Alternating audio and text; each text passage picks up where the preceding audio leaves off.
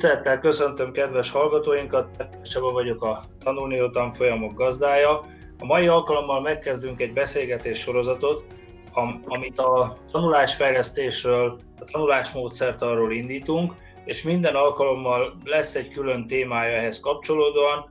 A mai alkalommal a hátrányos helyzetű tanulók oktatása és a tanulás módszertanának lehetőségei. Meghívott vendégeink Margó tanárnő, a Szentpéterúri Általános Iskola igazgatóhelyettese, és Lénár Sándor tanár úr, az ELTE oktatója. Ők majd részletesebben is bemutatkoznak. Én nagyon-nagyon köszönöm, hogy elfogadták a meghívást, és szeretném, hogyha ezt a sorozatot ennek a témának szentelhetnénk ilyen kis specializált részegységekben. No hát akkor még tényleg nagyon köszönöm, a, hogy elfogadtátok a meghívást, és nagyon örülök. Annak különösen, hogy úgy sikerült összehozni, hogy, hogy ti egymást is ismeritek. Remélem, hogy természetesnek hat, hogy tegeződünk, mert elég régóta ismerjük egymást mindjárt. Azt szeretném kérni először, hogy röviden mutatkozzatok be, hogy mindenki értse és lássa, hogy én miért pont ebben a témában, miért gondoltam úgy, hogy titeket érdemes megkérdezni. Margó, a hölgyeké az elsőbség.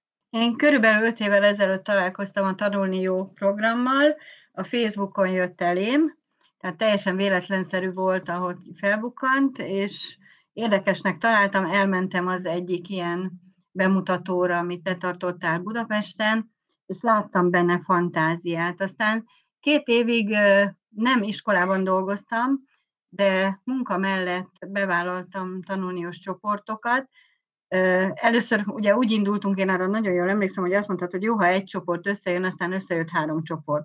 És utána igen nagy bajba voltam, mert annyira rutintalan voltam, hogy bevállaltam felsősöknél különböző osztályból, különböző iskolából gyerekeket egy csoportba, ami rettentő nehéz, amikor az ember már így folyamatában dolgozik, tehát nem kerültem el a nehézségeket már az elején. Aztán tulajdonképpen ez a két év a tanulni jobba rádöbbentett arra, hogy hiányzik nekem az iskolaszag, mert ugye én pálya elhagyó voltam, és beadtam a jelentkezésem, tehát így ismerősön keresztül, és egyetlen egy meghívást kaptam akkor Szentpéter úrról.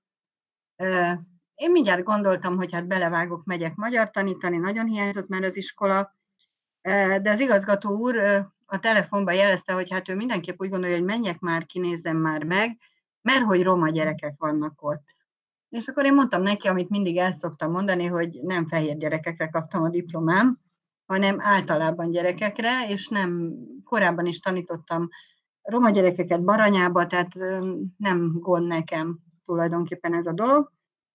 Aztán még amikor meghallgatásra mentem, akkor is a főnököm megpróbált elijeszteni, tehát megkérdezte, hogy hogyan oldok meg ilyen meg olyan problémákat, mondtam neki, hogy majd ha szembe jön a probléma, akkor majd nyilatkozom meg, akkor megpróbálom megoldani.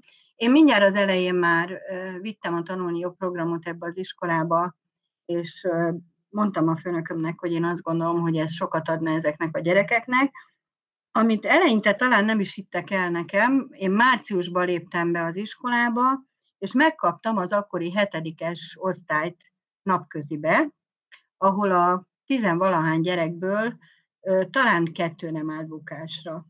És márciustól júniusig én tanultam velük a napközibe, hát azt nem mondom, hogy évvégén nem buktak, két vagy három gyerek lemaradt egy évet, de nem nyolc tantárból álltak bukásra, és a többiek szépen átíveltek. És azt hiszem, hogy ez volt az a fordulópont, amikor a kollégák is felkapták egy kicsit a fejüket, és akkor megbeszéltük veled, hogy szeretnénk bázisiskola lenni. Én két osztályba, ötödik, hatodikba kaptam lehetőséget arra, hogy a következő évtől, szeptembertől egy-egy módszertani órát vigyek, és ezek olyan jól mentek, vagy legalábbis valószínűleg én szenvedélyesen szeretem csinálni egyébként a tanulni, ezt be kell vallanom, hogy a következő évben már mind a négy osztályban felsőbe kaptam egy-egy módszertani órát, és azóta is azokat tanítom. Aztán találkoztunk Sándorral egy EFOPOS programba, amit most csinál az iskola, ami a lemorzsolódásnak a, a segíté, tehát a gátlásáról, vagy a gyerekek segítéséről szól, és ott nem volt kérdés, hogy a ennek a mi projektünknek, amit az iskolánk vállalt fel ebben a EFO pályázatban, ennek az egyik pillére lesz a tanulni jó. És én ennek nagyon örültem. Nagyon köszönjük. Sándor, te is elmondod, légy szíves, hogy, hogy akkor úgy, mint egyetemi oktató, hogy kerültél, vagy hogy jutottál erre a specializált területre, hogy a hátrányos helyzetű tanulók oktatása is, meg a tanulás módszertan is. Most már azt gondolom, hogy az országban elég sokakat, elég sokan tudjuk helyesebben, hogy, hogy ezen a területen komoly tudásra tettél szert, és ezeket oktatod is. Hát nagyon nagy szeretettel köszöntök én is mindenkit. Nagyon röviden, de néhány ilyen sarokpontot én is mondok az életemből. Az egyetem után egy általános iskolában kezdtem földrajz történelem szakos tanárként dolgozni.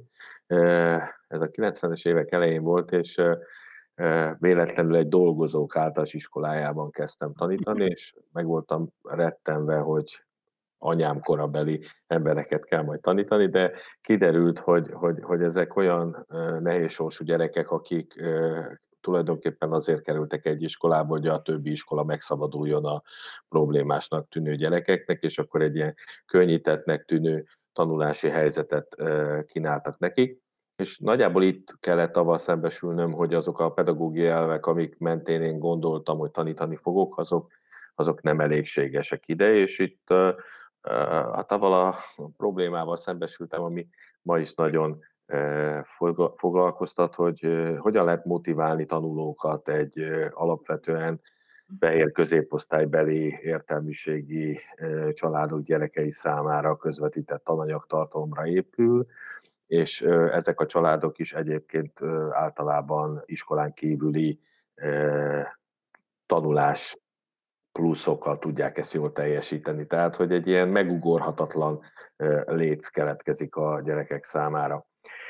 És akkor én is elkezdtem ezzel foglalkozni, nyilván sok mindent tanultam, és a tanár továbbképzésben, tanárképzésben helyezkedtem továbbiakban el, és hát jelen pillanatban elsőbben tanárjelöltekkel próbálom azt megértetni, hogy hogyan kellene megérteniük a, azoknak a gyerekeknek a gondolkodásmódját, akik, akik előtanul, tanárként találkozni fog, és hogyan kellene belehelyezkedni abba a millióbe, ahonnan ő jön. Jellemzően egyébként ez egyik legnehezebb feladat, mert a mai tanárjelöltek jelentős többsége már óvodás korától egy olyan szelektív ö, ö, rendszerben van, ahol ő nem nagyon találkozik igazán hátrányos helyzetű, nehézsorsú, céltalan családok, céltalan gyerekeivel, így ö, nem is nagyon szeretné őket tanítani, tehát ő egy középosztálybeli középiskolában szeretne tanár mhm. lenni, és mhm. nem, nem, nem akar, nem, nem is tud, vagy nem is érti azokat a helyzeteket, amiből gyerekek nap mint nap oda találnak egy, egy iskolába. Szóval részben ez az egyik oldal, a másik, hogy az utóbbi években szerencsére nagyon sok uh, ilyen fejlesztésben vettem részt, Csabával ilyeneken hozott össze a sors uh, többször, és hát most az utóbbi időben ebben az EFOP projektben az adaptivitás gyűjtőkörén keresztül próbálunk egy picit az iskolák helyzetén javítani. Ma én ebben hiszek, hogy, hogy olyan iskolát kell létrehozni, amelyik a gyerekek szükségleteire épül, vagy képes az ő meglévő szükségleteire reagálni, és ebben az egyik kitüntetett szerep egyébként, hogy őt kompetensnek élje meg magát egy iskolában, és akkor tudom kompetensnek megélni, ha képes vagyok ö, teljesíteni, teljesíteni, mert akkor tudok, hogyha alapvető tanulás tanulási feltételekkel rendelkezem, és képes vagyok olyan módszereket fölidézni, alkalmazni, amivel, amivel a tudásomat tudom gyarapítani. Tehát, hogy kicsit így áll össze ez a kép, hogy egy iskolának sokféle szempontból kell egy gyereket segíteni, de az egyik markáns szempont a tanulás. Értsen tanulni, és ha ez megy, akkor, akkor minden más talán könnyebbé tud válni. És ez most, amiről most beszéltetek, hogy amiben együtt dolgoztok, vagy együttműködtök, vagy ahol te tanítod a, a továbbképzési szinten a, a pedagógusokat, ez az EFOKOS projekt, ez erről szól? Hát részben. Részben erről szól. Igazság szerint nagyon röviden arról szól, hogy hogyan lehet az iskolát támogatni egy éven keresztül, másfél, kicsit több mint egy éven keresztül, hogy nem egy egyszerű 30 órás továbbképzést kap egy tantestület, hanem egy tanéven keresztül egy mentorral folyamatos képzésben tud támogatást kapni egy iskola úgy, hogy olyan célokat tűz ki, amit ő szeretne elérni. Tehát egy olyan adaptív iskolát szeretnénk modellezni, ahol az iskola vezetése, egy iskolai tím kitalálja, meg, megfogalmazza azokat a célokat, ahogy az iskolát szeretné eredményesebb tanulás szinterévé tenni, és ebben az útban támogatja őt egy külső szakértő, és támogatják az iskola által képzések. Tehát egy ilyen modellnek a kipróbálása zajlik most, és így, így keveredtünk most az utóbbi időben egy picit össze Margittal, ami nem azt jelenti, hogy egy állandó munkakapcsolatban lennénk, de már valamennyire találkoztunk ebben a projektben. Mondjuk ez nagyon érdekes, mert én a, most már 20 éve vagyok pedagógus továbbképzésben, meg a tanulás módszertani programon, pláne annak idején IPR-ben elég sok helyen megjelent, és nekem is az volt a tapasztalatom, amit te most hangsúlyoztál, hogy igazán a hátrányos helyzetű, meg sajátos nevelési igényű gyerekek nevelésében, oktatásában akkor volt eredmény valahol, ha, ha egy tantestület egységesen, azonos célokért, azonos módszerekkel, kitartóan, hosszú évekig együtt dolgozva mindent oda tett, és, és ezekben az esetekben viszont sikerült is eredményt elérni, tudnánk példákat mondani, a Kálói iskola, a Magyar Mecskei, a Sejjei, hát a modellértékű iskolák bizonyítják ezt.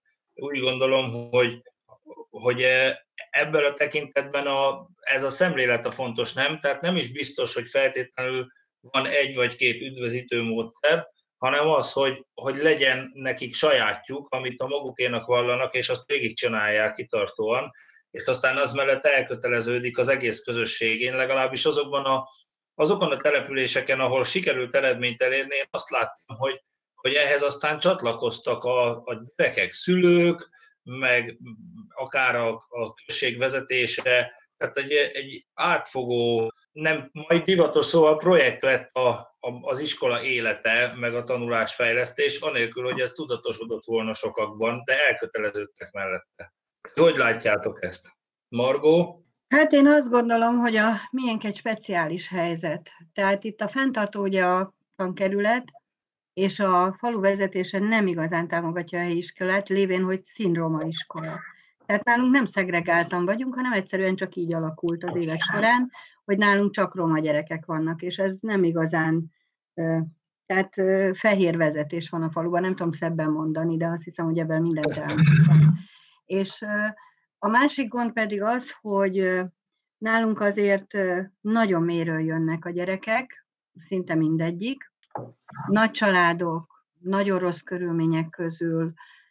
A harmadik probléma pedig az, nem csak a gyerekek háttere, hanem hogy ebben az iskolában én három éve vagyok itt, de itt folyamatosan előttem, az elmúlt 8-10 évben folyamatosan fluktuált a tantestület. Tehát itt nincs állandó, nem voltak állandó emberek. Most három éve, mióta én itt vagyok, gyakorlatilag hál' Isten ugyanazokkal a kollégákkal dolgozom, de közben mentek el közülünk. Olyanok, akik már régebb óta itt voltak. Tehát nagyon nehéz úgy egy bármilyen projektben jól dolgozni egy tantestülettel, és nagyon-nagyon sok bűvész mutatványra van szükség ahhoz, hogy, hogy tényleg az ember, tehát nekünk is ez okozott nagyon nagy gondot, meg egy kicsit nehéz volt, hogy létre kellett hozzunk egy négy tagú tímet, és gyakorlatilag ennek a tímnek kell motorjának lenni ennek az egész projektnek, és ez azért nagyon nehéz. Tehát azért ebben a tantestben, a másik, hogy most az alaphelyzet, még egyszer mondom, roma iskoláról beszélünk. Ide nem állnak sorba 20 hogy szívesen jönnének. Itt nekünk azokból az emberekkel kell együtt dolgozni, akik vannak. És nem biztos, hogy mindig tökéletesen jól passzolnak ehhez az iskolához. De hát én azt gondolom, hogy most már ezen az első nehézségeken túl vagyunk, tehát fél évet csináljuk a programot, és szerencsére azért elég jól megfertőztük a kollégákat, meg azt te is láttad a képzésen, hogy azért most már úgy kezdünk egységbe felzárkózni. Tehát mindenki nyitott volt mindenféle újra. Ez, ezt én nagyon-nagyon pozitívnak gondolom, hogy a, az én kollégáim is szeretnek újat tanulni. Hát ebben nincs gond. Sándor, te több helyben az ilyen jellegű folyamatokat? Hát ebben a projektben most egy 15 iskola vesz részt, de máshol is próbálkozunk ezzel. Én inkább két oldalról közelíteném meg, vagy erősíteném arra, amit Margot mondott, és, és véletlenül se támadásnak ved, azért merem mondani, mert, mert már most ezt Csabának mondom, hogy ne, nem támadásként fogja megélni, de én hosszú ideig azt hittem, hogy egyszerűen módszereket kell adni a pedagógusoknak, és a módszerek mentén meg fog újulni a pedagógiáig. És ezért gondoltam én a kooperativitást, a drámajátékot, a, a tanulásmódszertant, tehát sok mindent lehet mondani, hogy ilyen módszereket, és sok módszerből ő majd változik, és hát nem azt mondom, hogy lassan, de viszonylag lassan jöttem rá arra, hogy a, a te által említett szemlélet a fontosabb. Tehát, hogy nem a módszer fogja megváltoztatni a pedagógus munkáját, hanem ha a szemlélete megváltozik, akkor új módszereket keres. Tehát szinte tök fölösleges egyes pedagógusokat továbbképzésre küldeni, mert úgy fogott végigülni, hogy ezt miért nem lehet a mi iskolánkban megcsinálni. Jó, hát ez így működik, de itt a sok nehéz sorsú gyereknél ez nem fog menni. Tehát ha olyan iskolába tanítanék, akkor persze én is tudnám használni a projektmódszert vagy a csoportmunkát, de hát ez nálunk nem lehet. Tehát, hogy valójában nem a módszer az, ami változik, hanem a pedagógus hozzáállás, a gondolkodás, mondja, a tanítás, a gyerekekhez vallott kötődés, a szemlélete a meghatározó. Ha ebben átbillen valaki, akkor egyszerűen nem tud már úgy tanítani, hogy előtte tanított, és ahhoz kezd módszereket tenni. És mi most abban hiszünk, úgy ahogy te mondtad, hogy egyrészt szemlélet, a másik pedig a közösség. Tehát az sem volt eredményes hosszú éveig, hogy tantestületekből egy-két pedagógus megtanult valami új módszert, egy élménypedagógiát, vagy valamit, visszament a saját testületébe, és hát nem értették azt a nyelvet, amit mondott. E, a, amikor elkezdte kipróbálni, akkor nem volt kitől segítséget kérni, ezért ezt próbáltuk most ötvözni azzal, hogy tantestületi képzés, de úgy, hogy van egy tantestületi mag, egy tím, akit meg egy mentor támogat abban, hogy az iskola jövőképéhez keressék azokat a változásokat, amiket szeretnének, és ö, ö, legyen egy mentor, aki ezen az úton legalább egy szakaszban, egy éven át kísérni tudja és ma egy kicsit jobban hiszünk ezekben a modellekben, mint a 30 órás gyors tarpalós tanfolyamokban, ami persze nyilván néhány pedagógus számára mennyország, mert ő már azon az úton van, ahol ez neki pont elég, de, de, de nem visz közös. Tehát azt akarom mondani, hogy ha az iskolának nincs közös célkitűzése, nincs egy jó vezetői csapata, akkor nem fog tudni ez a dolog meggyökeresedni. Tehát ez, ez összefügg ezzel, de Persze nehezítő tényezők vannak, ami akár egy településen belüli túlzott szegregáció is okozhat egy lehetetlen helyzetet, tehát egyszerűen e, nyilván ezek ilyen társadalmi folyamatokba ágyazva értelmezhetők, de intézményi szinten közös cél, közös vezetői tím és együttes nyelvhasználat. Már hogy ugyanazt gondoljuk mondjuk egy tanulás módszertanon, és nyilván ezért jók az ilyen tantesteti képzések is. Nagyon érdekes volt, hogy a, ahogy, ahogy meséltél róla, én, nekem rögtön az jutott eszembe, hogy, hogy van valaki, aki mentorálja ezeket a folyamatokat, hogy ahol eddig sikert értek el, ott is volt, azt általában úgy hívták, hogy igazgató vagy szentőrült, ahogy én hívom, mert, mert csak akkor megy, hogyha valaki évekig átolja a közösséget ezen, és csak akkor tör. És ez nagyon párhuzamba állítható a, a gyerekeknek a tanulási módszereivel, majdnem ugyanezt történik, amikor ellenáll a gyerek és nem akar, nem akar, 15, 20, 25, 30 konkrét sikerélmény, hogy jé, ez nekem így megy, ez így működik, és akkor egyszer csak elkezdi csinálni magától is. Ugyanezt tapasztaltam tantestületekkel is, hogy hívtak engem is, hívtak drámapedagógiát, élménypedagógiát, de volt egy szent őrült vezető, aki ebben kitartott, hogy minden évben egységesen, egy célért, hasonlóan, és a végén már csak az maradt meg mellette, aki ezt a tempót, meg ezt a szemléletet bírta, és a végén lett valami szenzációs, és mondjuk mutatható eredménye annak, hogy egy alapvetően szegregáltnak nevezett iskolában 60-70 százalék fölötti középiskolai felvételi arány. Tehát de ez, ez nem, nem adatik egyszerre, és úgyhogy az most nekem nagyon tetszett, amit elmondtál, hogy az nagyon nagyon jó lenne, hogyha minél több helyen ezt így sikerülne átvinni. Most már csak az a kérdésem, hogy akkor hol kapcsolódik ehhez a tanulásmódszertan a, a gyerekek felé? Én azt szeretném erről mondani, hogy erről két dolog jutott eszembe, tehát a tanulás módszertan, meg, meg ugye én magyar szakos vagyok.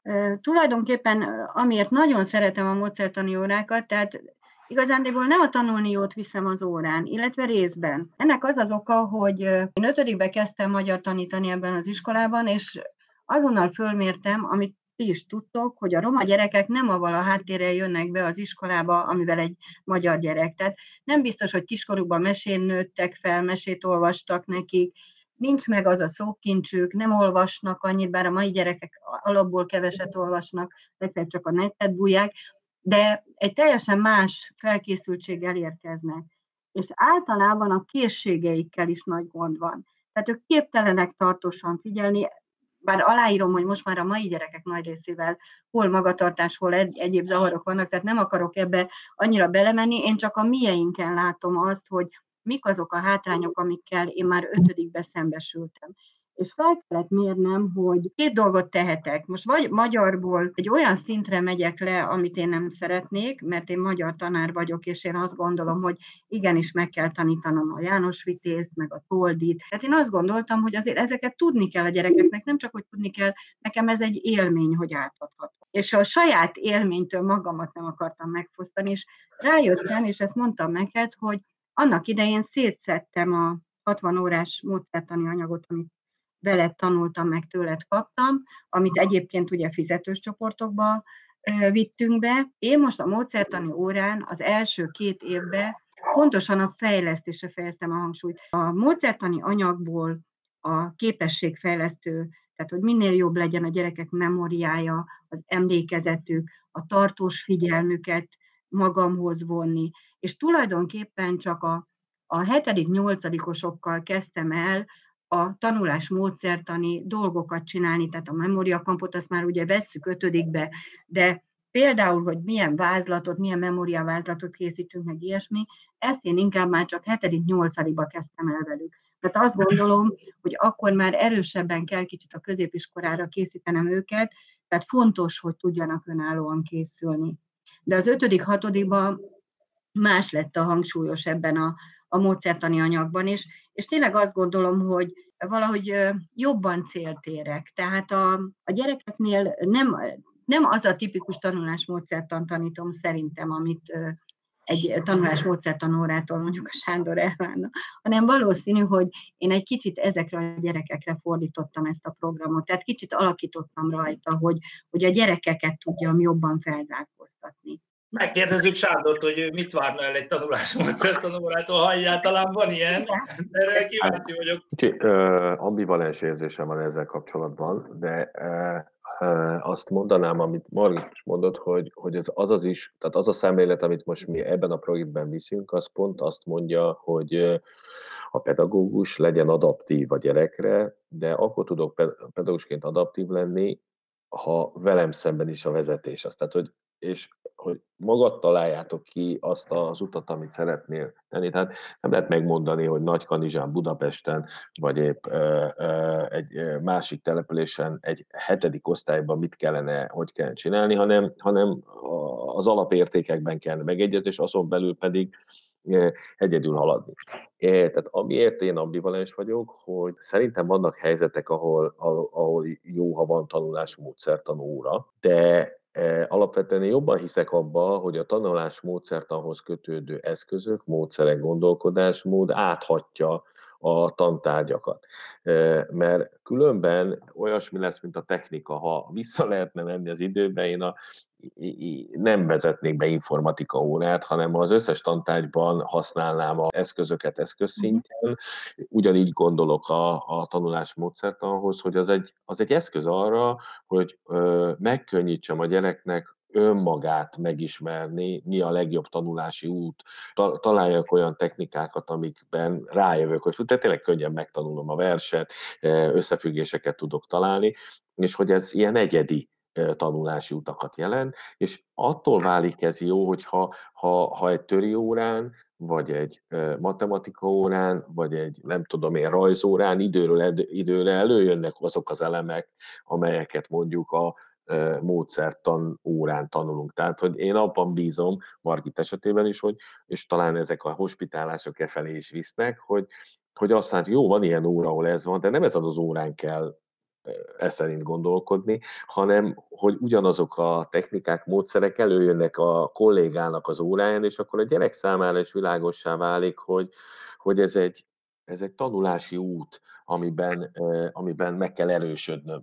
Tehát egy, egy módszert azt lehet, hogy évekig kell tanulni, és azért értek egyet, amit Margot mondott, hogy lehet, hogy egy bonyolultabb dolgot csak később kell elővenni, mert meg kell alapozni uh-huh. azt a dolgot, mert már az elején elveszíti.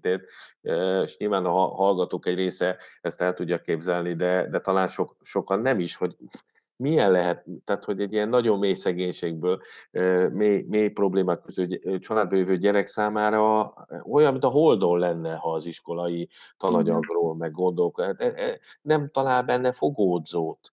És ha ebben nem segítünk neki, akkor valójában ő neki a leggyorsabb túlélési stratégiái lesznek arra, hogy a minimál szinten túljusson ezen az akadályon. De egy dolgot gyűlöl meg, az a tanulás. Igen, hát gondoljuk csak végig, hogy metafora, allegória, másolangzó törvények, familiaritás, hidrostatikai nyomás, kovalens kötés, őrület. Hogy a, tényleg abból a nyelvi közegből, amiből érkeznek, meg abból, a, abból az inger helyzetből, abból a szókincsből, ez, ezek a fogalmak, fogalomrendszerek egészen elképesztő lehet, és nagyon nehéz is az ő helyzetükbe belegondolnunk magunkat, még pedagógusként, ha ezt nem tesszük meg, akkor nehezen tudunk segíteni. Mondjuk nagyon jó volt hallani, mert én szinte ugyanezt szoktam mondani azokkal a szavakkal a továbbképzése, hogy a tanulásmódszert nem tanítani, hanem csinálni kell. Ez a, ez a mániám, hogy adunk egy rakás mintát, és akkor, ha át, ahogy te mondtad, áthagyja, hogy a gyerek találkozik vele nyelvtan, meg történelem, meg matekorán is, hogy hogyan dolgozunk fel, hogyan egyszerűsítjük le az ő fogalomkörére, meg meg lehet a saját ötlete róla. Arra vagyok kíváncsi, te mit hozol ebből ki? Rajzold le úgy, hogy neked jusson eszedbe róla, és magyarázd el nekünk, hogy te ezt miért így gondolod. És akkor a gyerek azt nem azt fogja már érezni, hogy itt a tananyag a fontos, hanem azt fogja érezni, én vagyok a fontos, mert itt arra kérdezett rá a tanárnő, vagy a tanár úr, vagy a, hogy, hogy én hogy gondolom. És ennek megvan a terepe, akkor, akkor lesz talán lehetősége a gyereknek arra, hogy egy kicsit sajátjának érzi ezeket a folyamatokat, de mindez nagyon össze kell, hogy függjön azzal, amiket mondtál, az infrastruktúrális közeg, meg az emberi hozzáállás, meg a, meg a rengeteg egyéb hatás. Még, még annyit hozzátennék, hogy nagyon hálás vagyok a Sándor projektjének emiatt, mert uh, ugye én három éve kezdtem itt ezt csinálni, és mindenki látta, hogy egyre jobban, jobb eredményeim vannak a gyerekekkel. Tehát a, Egyrészt a módszertan órákat nagyon megszerették, tehát nagyon szépen dolgoznak órákon, nincsenek fegyelmezési gondok. Tehát maga az óra fajta az, amit nagyon szeretnek egyébként, mert játékos végig. Tehát az, amit egy felsős már egy másik tananyaggal nem tud megoldani, azt itt megkapja, hogy játszhat órán, meg óra végén is mindig vannak játékok, sőt, havonta egyszer játékórát tartok, amikor okostársasokat viszünk be, és, és azokon próbálgatjuk a tudásunkat. A másik, hogy azt elfel, nem mondtam az elején, tehát én mesterprogramot írtam a tanulni jóból, illetve a mesterprogramom tulajdonképpen a tanulni jó volt, és a kollégák látták, ugye, tehát ben voltak nálam, meg hallottak erről, meg minden, és egyébként nem lett volna lehetőségünk arra, vagy nekem legalábbis, hogy a tantestületnek ezt ilyen jól átadjam. Mert avval, hogy, hogy bemutató órákat csinálhattam a kollégáimnak ebben a projektben, hogy a Csabát meghívhattam, ebben ezt a fajta módszert ők is megkapták most, és én nagyon jó nekem látni, tehát sorra hívnak órára, meg megmutatják az eszközöket, amiket a Csaba tanfolyamja után készítettek, tehát nagyon-nagyon jól elterjed a tanulniós gondolkodás, meg ez a, ez a hozzáállás a kollégáknál is, hogy egyre több játékot visznek be órára. Tehát én mondtam nekik, hogy nem gond az, ha nyolcadikba játszik a gyerek. Az egyáltalán nem gond mert attól van élménye. Tehát attól könnyebben tanulja meg a tananyagot. És a, most múlt héten a, a balladák össze... A balladák nem egy könnyű téma irodalomból, ezt tudjátok. Én meg ráadásul még nem elég, hogy nem egy balladát tanítottam meg aranytól, hanem még hármat. Tehát, de nagyon élveztük, mert hihetetlen. Egy jó krimi, minden ballada, csak meg kell értetni a gyerekekkel a tartalmát. És hihetetlen élmény volt nekem, hogy az én gyerekeim 45 percet végig dolgoztak. Tehát pedig a téma a ballada volt, és elárulom, hogy ráadásul számon kérő óra volt. De olyan feladatokat kaptak, meg olyan játék lehetőségeket kaptak az órán, hogy végigcsinálták. Igaz, hogy utána a szünetbe használhatatlanok voltak, teljesen kimerültek, de, de élvezték. Tehát nem volt óra közben, hogy jaj, unom már, vagy nincs kedvem, vagy de annyira vitte őket a, az óra, hogy és ezt, mindezt én nem tudtam volna megcsinálni a, a tanulniós tudásom nélkül. Ebben egészen biztos vagyok. Én csak annyit tennék ehhez hozzá, hogy, hogy szerintem még egy dologról érdemes őszintén beszélni, hogy a testületen belül is elő szokott jönni egy féltékenység. Nyilván van egy pozitív eleme is persze, de, de lehet ez nagyon negatív hatású is. Tehát, hogy sokszor oda tud egy tantestület jutni, hogy egyes osztályokkal, csoportokkal, gyerekekkel, hát ezekkel nem lehet. És ebben olyan mélyen meg tudnak egyezni, hogy, hogy hogy szinte egy ilyen közös platformra kerülnek, és a, a, ha valamelyik pedagógus meg mégis tud velük szót érteni, annak nem könnyű lesz a helyzete abban a testületben, de hát látod, ő mégiscsak tud, tehát akkor, akkor mégsem csak a gyerekekkel van a baj.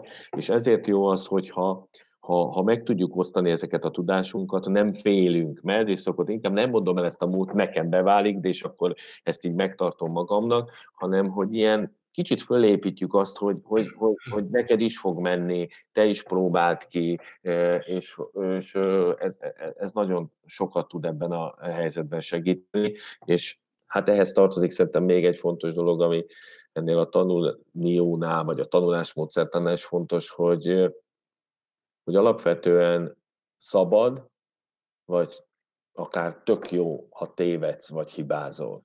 Igen. Az iskolának meg az a feelingje, hogy ott semmit nem szabad hibázni, a tökéletességre kell menni, ott, ott mindig mindent tudni kell, és a pedagógus maga átveszi ezt az attitűdöt, hogy nem lehet, hogy hibázok, nem, nem, nem, még csak el sem mondhatom, hogy nálam rossz van, inkább elsimítom a, a dolgot úgy, hogy a helyet, hogy azt hát ezt nem tudom megcsinálni. A Margus, segítesz már, hogy van ez, hogy nála mutatnál egy jó fogalomtérképet, vagy hogy, hogy kéne ezt csinálni. De nem, ehelyett nálam nincs probléma. Szóval, hogy, hogy ez is egy nehezítő tényező, és ha több ilyen hospitálásra, együtt tanulásra, mód, akkor az talán oldja ezt a rossz iskolai beégést, vagy beékelődést.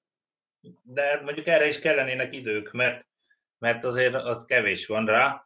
A másik, ami, ami nagyon felvetődött bennem már, amikor elkezdted, hogy a, nagyon sokat foglalkoztat a, ebben a hátrányos helyzetű tanulók oktatásában különösen te is mondtad, hogy a motiváció. Itt, itt egész más motivációs bázisra van szükség, mint a hagyományos. Amikor a Gandiba vezettem tanulásmódszertani tanfolyamot, 9-eseknek minden csütörtökön egy egész tanéven át, délután háromtól ötig azt mondták a Gandiban tanító kollégák, hogy na, velük már nem nagyon fogsz tudni semmit kezdeni, csütörtökön délután háromtól ötig, hát azért, azért sikerült tudnék mutatni nagyon fantasztikus munkákat, engem minden csütörtökön három lehet háromkor úgy vártak azok a kilencedikesek, hogy babá, itt hozott vagy banán?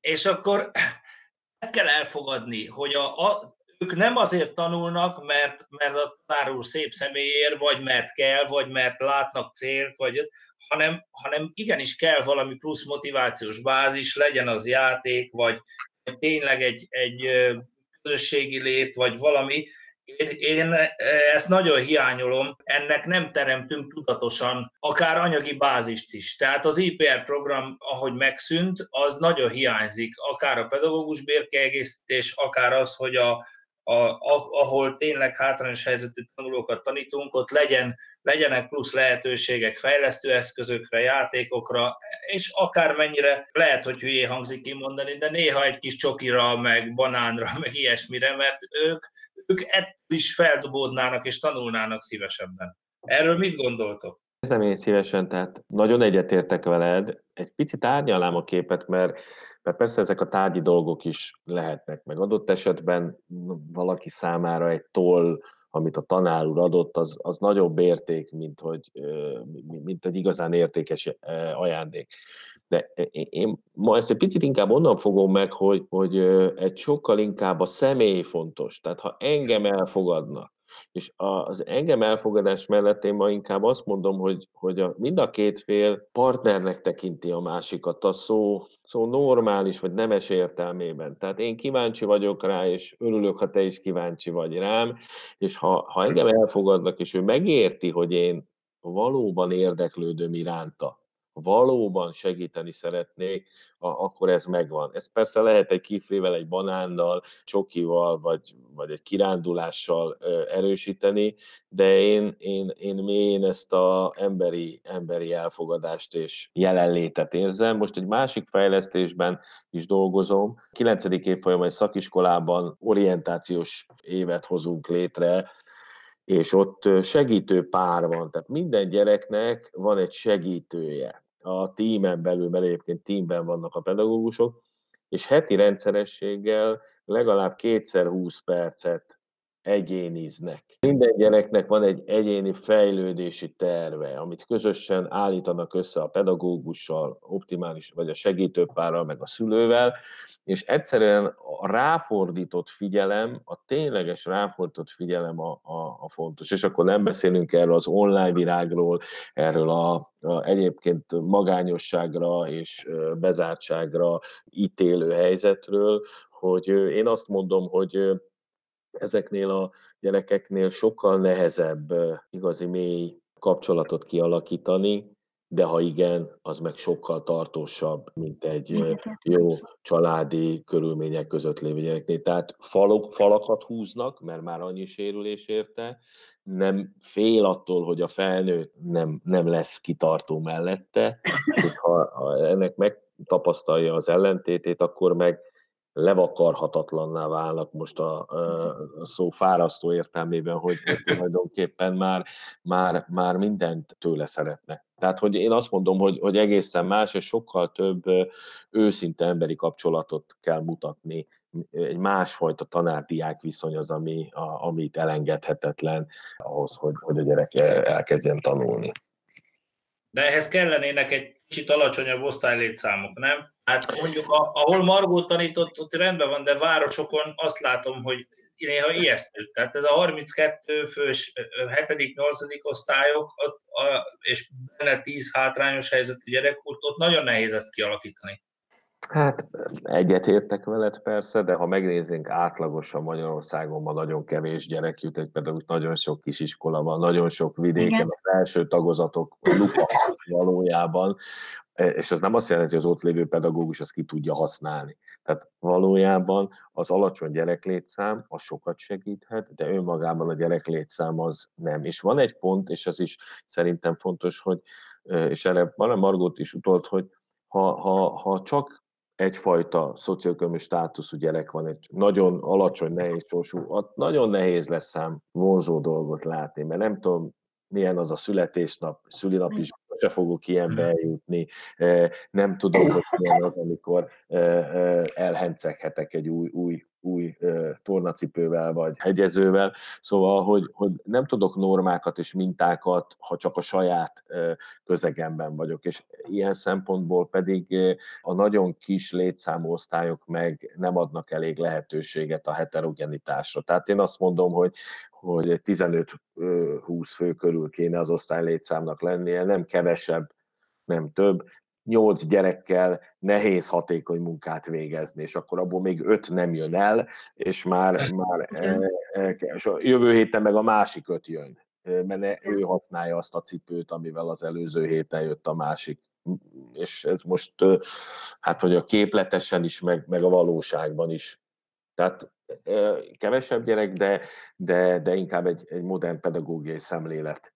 15-20 fő, ennyi lenne az optimális. Ideális.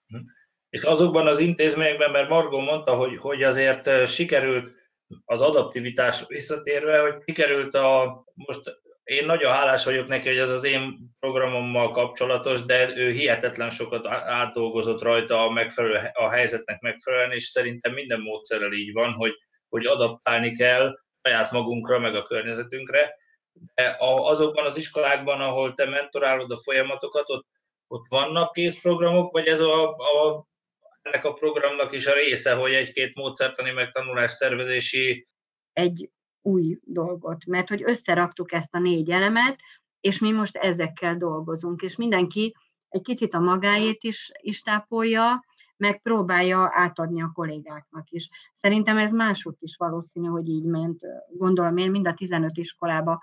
Amit még el szeretnék mondani az elején, itt ahogy beszéltetek a gyerekekről, tehát nekem be kell vallanom, hogy én az elején, tehát márciustól mondjuk abban az évben, amikor oda kerültem júniusig, én elmondhatom, hogy én minden gyerekemnél voltam. Nem állítom, hogy minden házba bementem. De én azt gondolom, hogy ha mi nem tudjuk, hogy ezek a gyerekek honnan jönnek, akkor esélyünk sincs.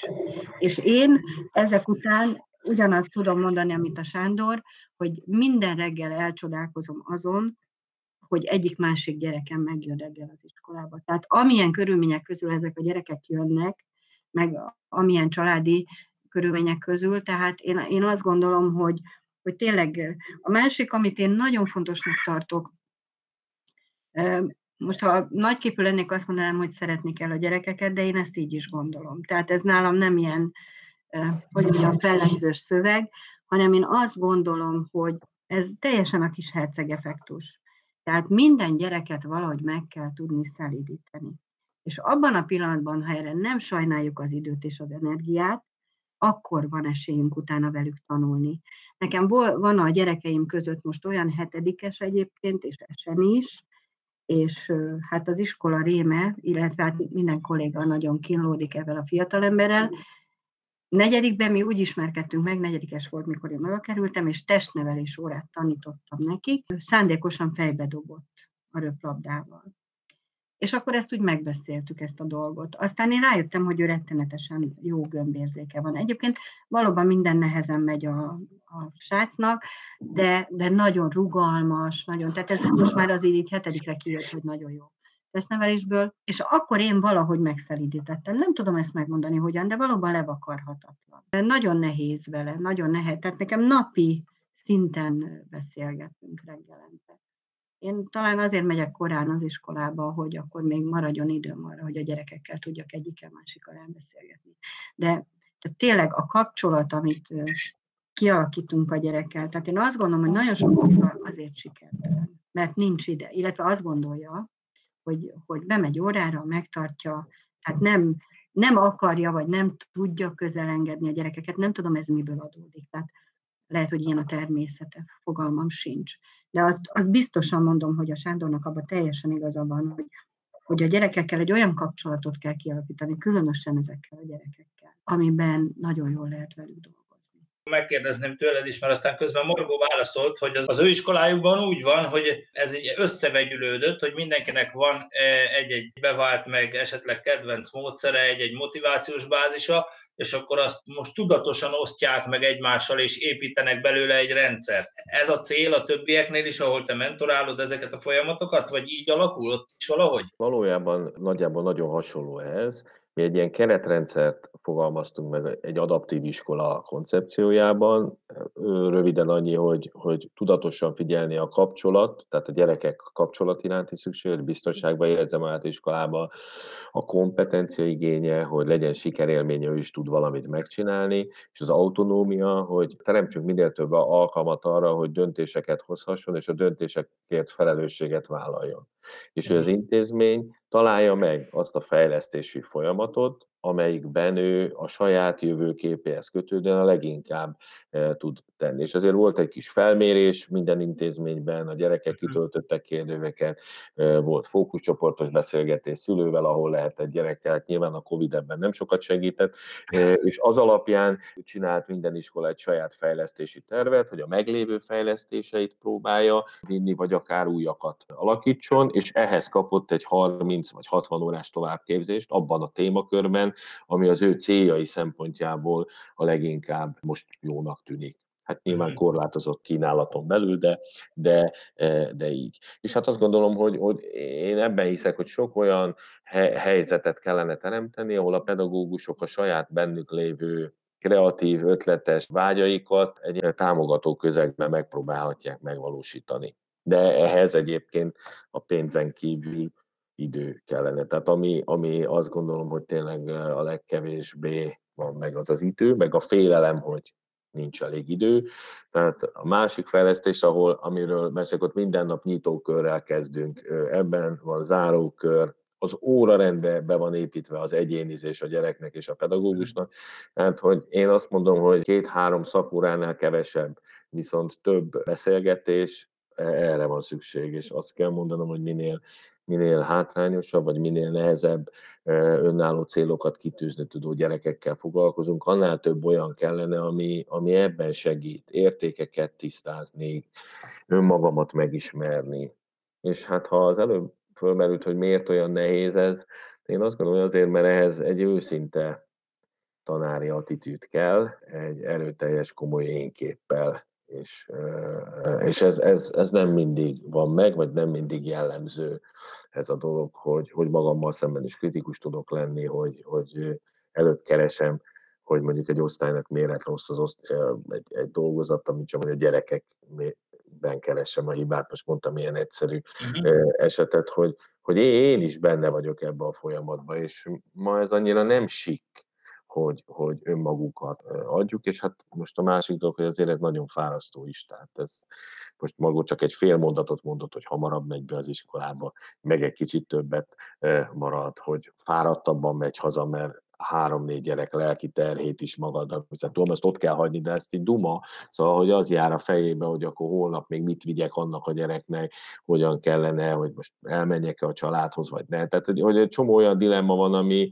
ami nem biztos, hogy, hogy egy más szakma esetében ennyire megterhelő. Tehát, hogy, hogy talán emlékeztek, mert nagyon fiatalok vagytok, de volt egy elképzelés, hogy 7 évenként legyen egy alkotói év minden pedagógusnak. Igen.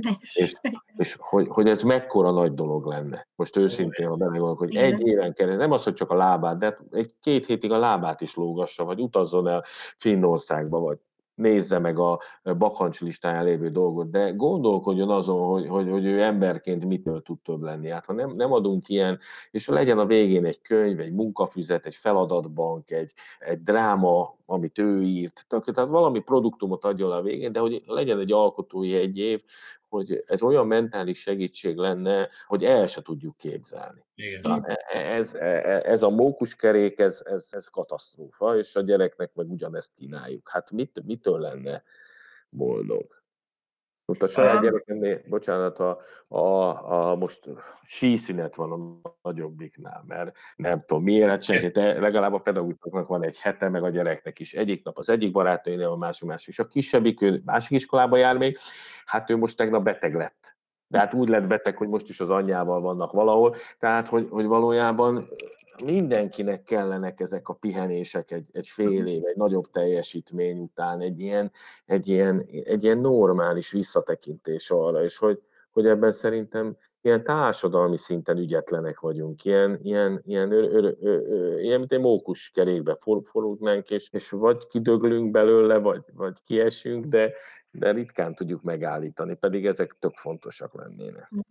Volt egyszer egy foci edző, azt mondta, hogy ha én nem vagyok tűzbe, hogy tudjam tűzbe tartani a csapatot? Hát ez ugyanaz. Tehát, hogyha bennem, mint pedagógusban nincs elég töltöttség, energia, módszertani felkészültség, nincs rá időm, nem érzem érdemesnek, az élethelyzetem nem engedi meg, akkor hogy, hogy sugározzam azt, hogy, hogy bármilyen hibészséget csinálsz, nem készültél bármi, én tudlak téged szeretni, hiszek benne, hogy holnap ügyesebbek, jobbak leszünk attól, amit együtt csinálunk, ehhez őrületes kitartás kell, és rengeteg energia, és tényleg kellene az, amit mondasz, ne, nem pusztán módszertani kérdés, bár én ugye annak a megszállottja vagyok, és azt gondolom, hogy nagyon sok mindenen átsegít, de szoktam mondani pedagógus kollégáknak is a továbbképzés végén, hogy a, bár a módszertan őrültje vagyok, a ti személyiségetek a legfontosabb, ahhoz, hogy az jól működjön, úgy látszik, akkor egyetértünk ebbe, hogy ezek nagyon kellenének. A fő kérdés most az, hogy már így befejezésképpen, hogy akkor hogy megy át ez a gyerek felé, hogy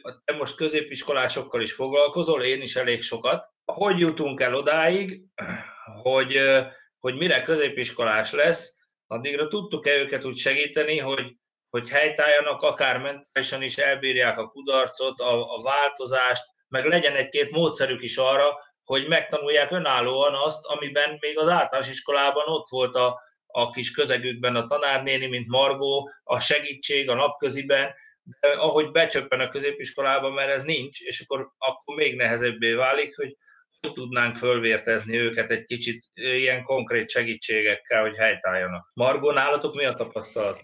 Hát két dolgot mondanék ebben kapcsolatban. Az egyik, hogy a projekt ráébresztett engem egy nagyon fontos dologra. Annyira sajnálom ezeket a gyerekeket, illetve annyira szeretnék nekik segíteni. Nálunk ezek a kérdőívek, ami szülő gyereken és mindenem végigfutott, egy olyan problémát hozott elő, amivel én is szembesültem most, és rá kellett döbbenem, hogy én is rosszul csinálom az pedig az, hogy nem adunk elég önállóságot a mi gyerekeinknek.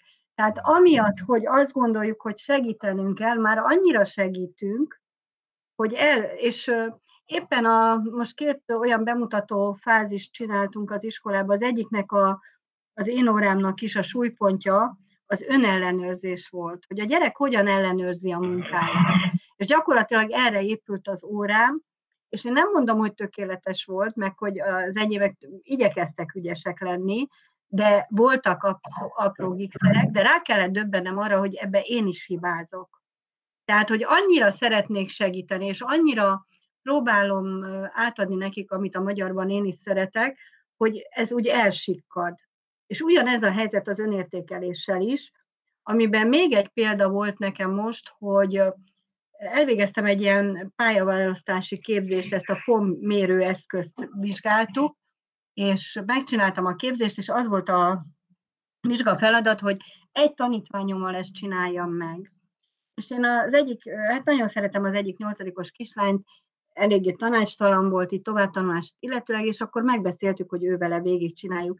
És ugyanezt vettem észre a gyereken, hogy amiatt, és ebbe itt én is hibázok, hogy nem, enge, tehát nem adok neki több esélyt az önértékelésre, meg az önellenőrzésre, rettentően rosszul ítéli meg a magát. Alul értékelte magát hihetetlen módon, és e, ennél a tesztnél döbbentem rá, hogy az a teszt következett, ahol feladatokat kellett megoldani, de ő nem jött rá, hogy az arról szól, hogy ott felmérik az ő képességeit, és messze jobbak voltak a képességei, mind ahogy ő megítélte magát, akkor döbbentem erre rá, hogy, hogy, val, hogy nekem is ezen változtatni kell sürgősen.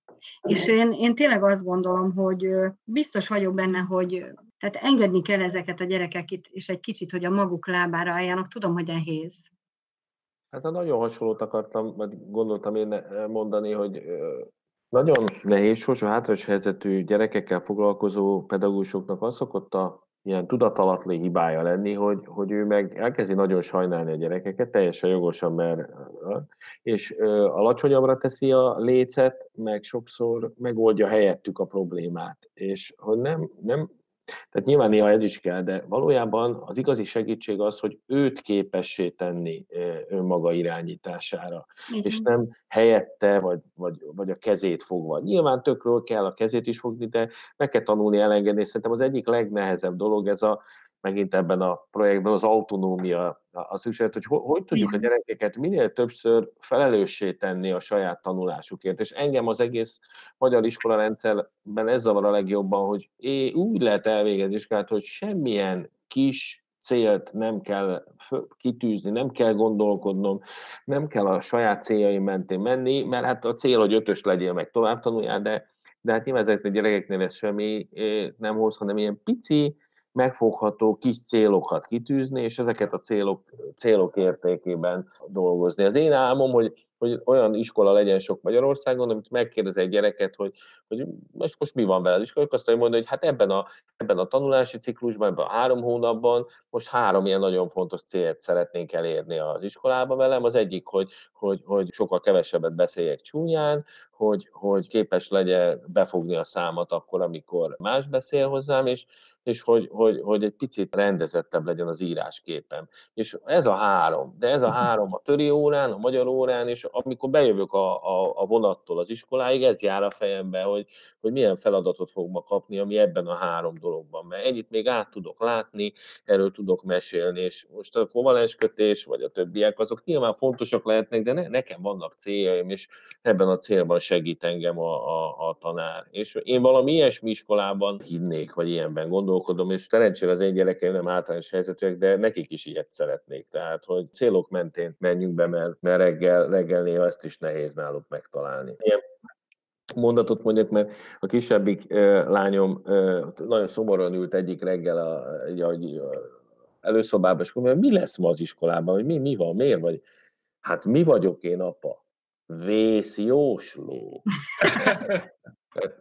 Én csak nem is az, hogy, de, hogy, hogy, hogy ott valami, valami rossz dolog fog történni, és nekem ezt kellene előre tudnom, hogy én meg úgy örülnék, hogy azért szeretek menni iskolába, mert ott valami jó dolog fog velem történni tanulásmódszer. Pontosan, pontosan eljutottunk oda, ahova a következő beszélgetéssel szerettem volna, mert ott te felvetette gyakorlatilag a fejlesztő értékelés kérdését, ami 15 éve feszeget Vasfüli meg Hunya tanárnő, és a legközelebbi beszélgetésünknek úgyis az lesz az egyik témája, mert, mert ez tulajdonképpen az lenne, amit mondtál, hogy hogyha ez intézményesülne, hogy nem csak tantárgyakat értékelünk, hanem esetleg azt is, hogy a, hogy a gyerekek önmagukkal szemben, meg önmagukról, a közösségükről, egyénekről kitűznek célokat, és akkor azt is megnéznénk, hogy azt adott időegység alatt hogy sikerült elérni, meg esetleg még azt is, hogy hogy sikerült őket ebben támogatni, akik velük vannak, akár szülőknek, akár pedagógusoknak.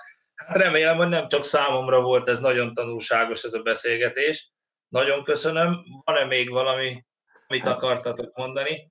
Én nekem csak egy olyan, hogyha most folytatódik ez a beszélgetés, ha jól értettem Mártával és Vilivel, akkor nem tudom, milyen stafétát lehet-e mondani, hogy én Igen. szívesen megkérdezném tőlük majd, hogy fejlesztő értékelést ma miért kezdik egyre inkább tanulást támogató értékelésnek hívni és hogy van-e különbség e között, de ezt csak Sándor kérdezi tőlük. Tanulás támogató értékelés az hogy lett a fejlesztő értékelésből? És üdvözlöm őket, hogyha beszélgetsz velük. Jó, nagyon szépen köszönjük. Nagyon kedvesek vagytok, hogy, hogy részt vettetek, hogy elmondtátok a tapasztalatokat, véleményeteket. Nagyon köszönjük a figyelmet hallgatóinknak is, akiktől bármikor szívesen látunk megjegyzést, véleményt a tanulnió.hu oldalunkon, vagy a Tanulnió országszerte Facebook oldalunkon. A következő beszélgetésünkben tehát folytatjuk a tanulás helyzetéről, a tanulás módszertanáról szóló témáinkat a fejlesztő értékeléssel, akkor is nagy szeretettel várunk